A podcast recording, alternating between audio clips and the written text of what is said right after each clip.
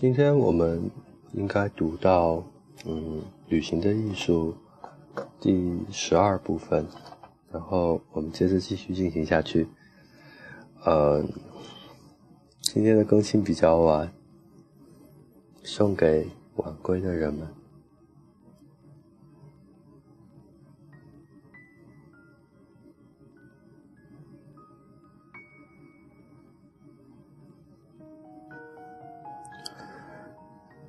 如果我们了解福楼拜的这些想法，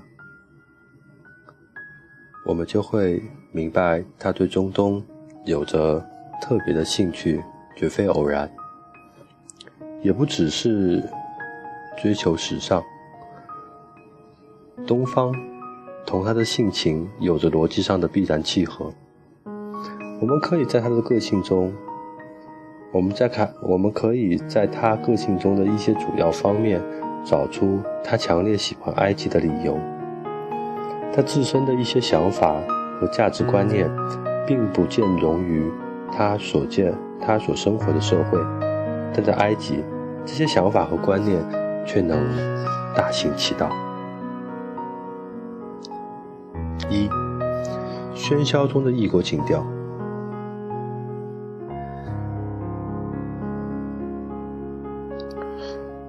从下船登上亚历山大的第一天起，弗罗拜就注意到埃及生活中的喧嚣。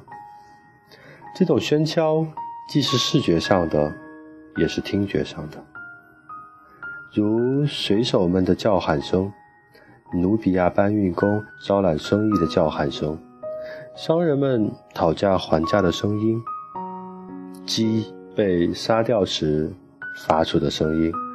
驴子被鞭打的声音，骆驼低沉的声音，这一切都让他感到很自在。他说，在街上有粗嘎的喉音，类似野兽的吼叫，有笑声，到处可见的白色的衣袍，在后唇间闪烁的洁白牙齿，黑人塌塌的鼻子。脏脏的脚丫，项脏脏的脚丫、项链和手镯，那感觉就像沉醉于贝多芬的交响乐之中。铜管乐声，铜管乐器声震耳欲聋，低音乐器声隆隆如雷，长笛声凄然欲绝，任意摆晃，每种声音都让你挥之不去。他们捏着你，你越是想让集中注意力集中在某处，你越是无法把握整体。在城中各处走动时，当你的视线落在停满白罐的光塔之上，亦或是落在房屋露台上横躺在太阳底下。疲乏的奴隶们身上，或者是，或者是凝视靠墙生长的西科莫无花果树的枝桠，你会发觉，这里的色彩是如此的斑斓炫目，你如同在观看不停顿的焰火表演，而你贫乏的想象力完全无所适从。与此同时。驼铃萦绕耳畔，大群的黑山，大群的黑山羊咩咩直叫，还有马嘶、驴鸣、商贩吆喝，不绝于耳。福楼拜有丰富的美感，他喜欢紫色、金色和碧绿色，对埃及建筑的颜色更是欢喜不已。英国旅行家爱德华。莱恩在其著作《现代埃及人的生活方式和社会风俗》中，对埃及商人所著的典型设计做了如下的描绘：除了协调，除了协调格构的窗户，还有一些别的装饰，如彩色玻璃拼成一些花束和孔雀图案。还有一些灰色，还有一些灰色的和艳彩的装饰，或者仅仅是一些奇幻的图案。在一些公寓抹有灰泥的泥灰的墙面上，有当地穆斯林艺人简单率真的画作，有画下埃及神庙的，有画。亚伯拉罕、穆罕默德墓的，也有画花卉和其他东西的。有时墙面只刻绘一些阿拉伯的格语警句，用的是美术字体，也不失为一种漂亮的装饰。埃及的这种巴洛克风格还延伸到其他语言上。即便是最简单场，即便是最普通场合使用的语言也不例外。福楼拜曾记下了这样一些例子：刚不久，我在一家商店看花草种子时，有位曾接受我的东西的女人对我说：“祝福您，我亲爱的大人，神保佑你。”平安返回故里。当麦克斯问一位车夫是否很累，他得到的回答是：“能得到您长久的注目，我感到万分荣幸。”为什么这种生的喧嚣和色的斑斓能打动弗洛拜？弗洛拜认为，生活本质上是混乱。和喧嚣的，除了艺术作品，其他创造秩序的企图只是吹毛求疵和假正经，因而背离我们的现实生活。一八五一年九月，埃及之旅结束才几个月，他便到伦敦旅行。在给路易斯·克莱的信中，他谈及他的感受：“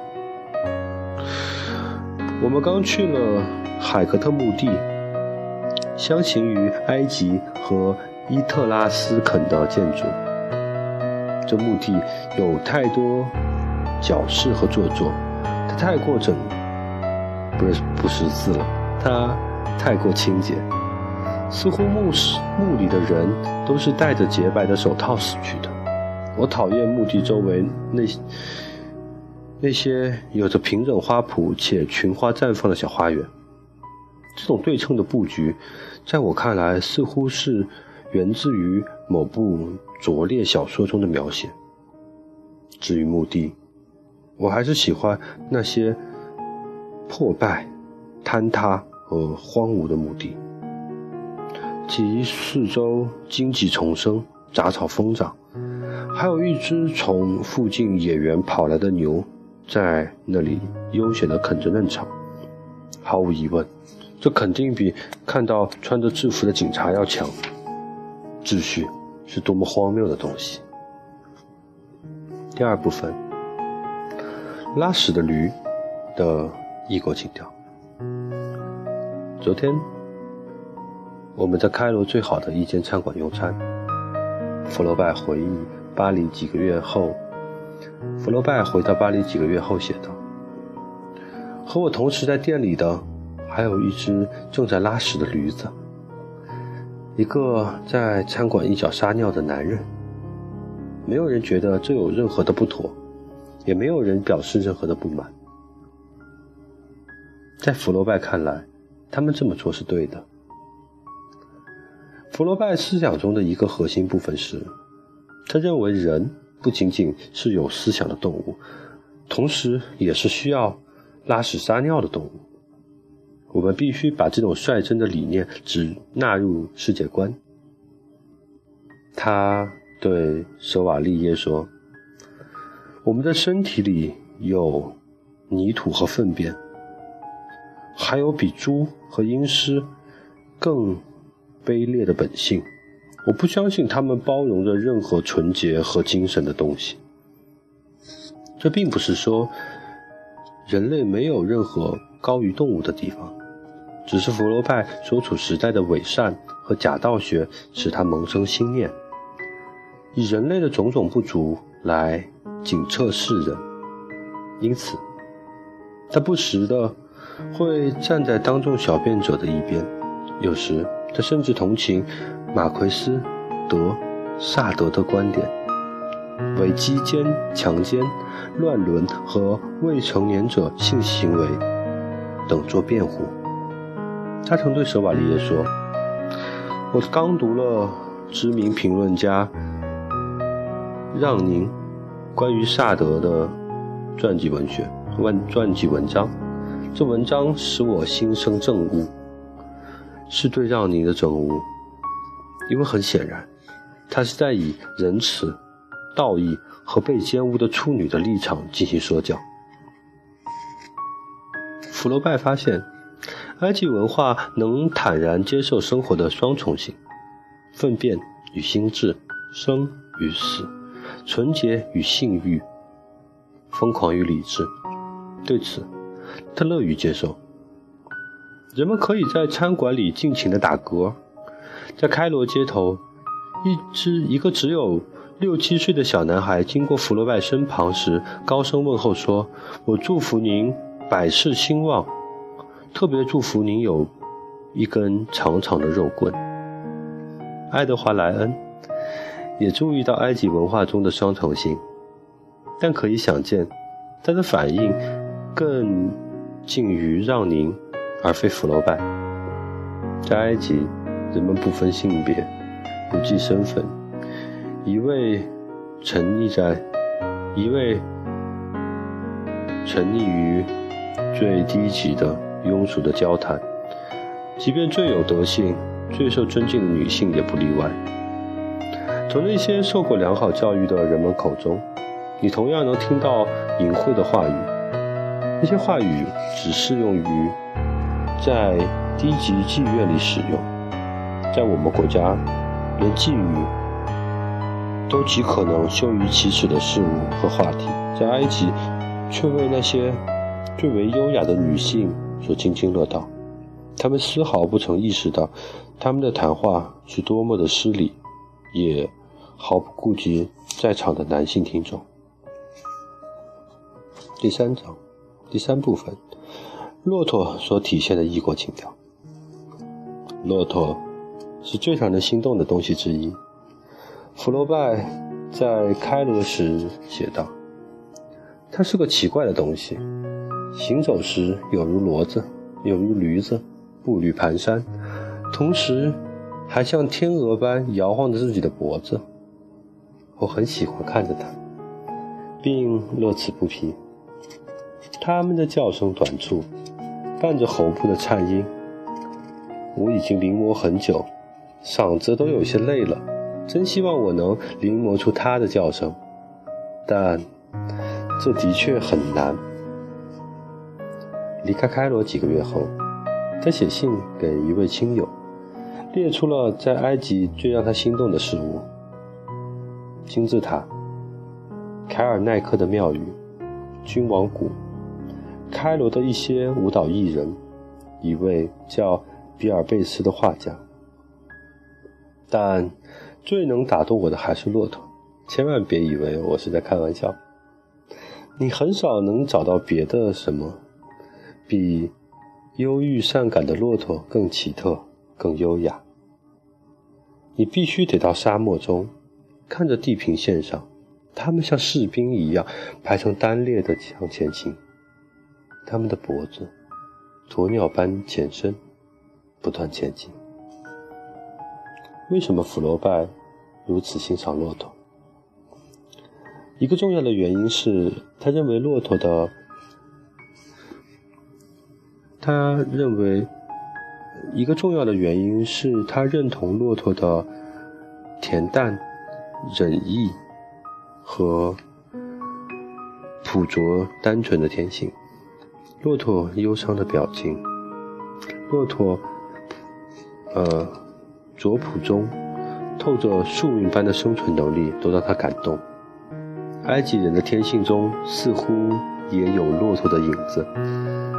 在静默中表现出一种容易，一份谦恭，同福楼拜周围的法国中产阶级的傲慢天性正好相反。从少年时期时，呃，从少年时期起，福楼拜就对法国的自我优越深恶痛绝。在其小说《包法利夫人》中，通过对药剂师霍梅斯这位最可憎的人物的残酷的科学信仰的描写，表达的正是这种深恶痛绝。他还给未来描绘了一个更为悲观的前景。一天又结束了，呸！这是个，这是一个威力无穷的词。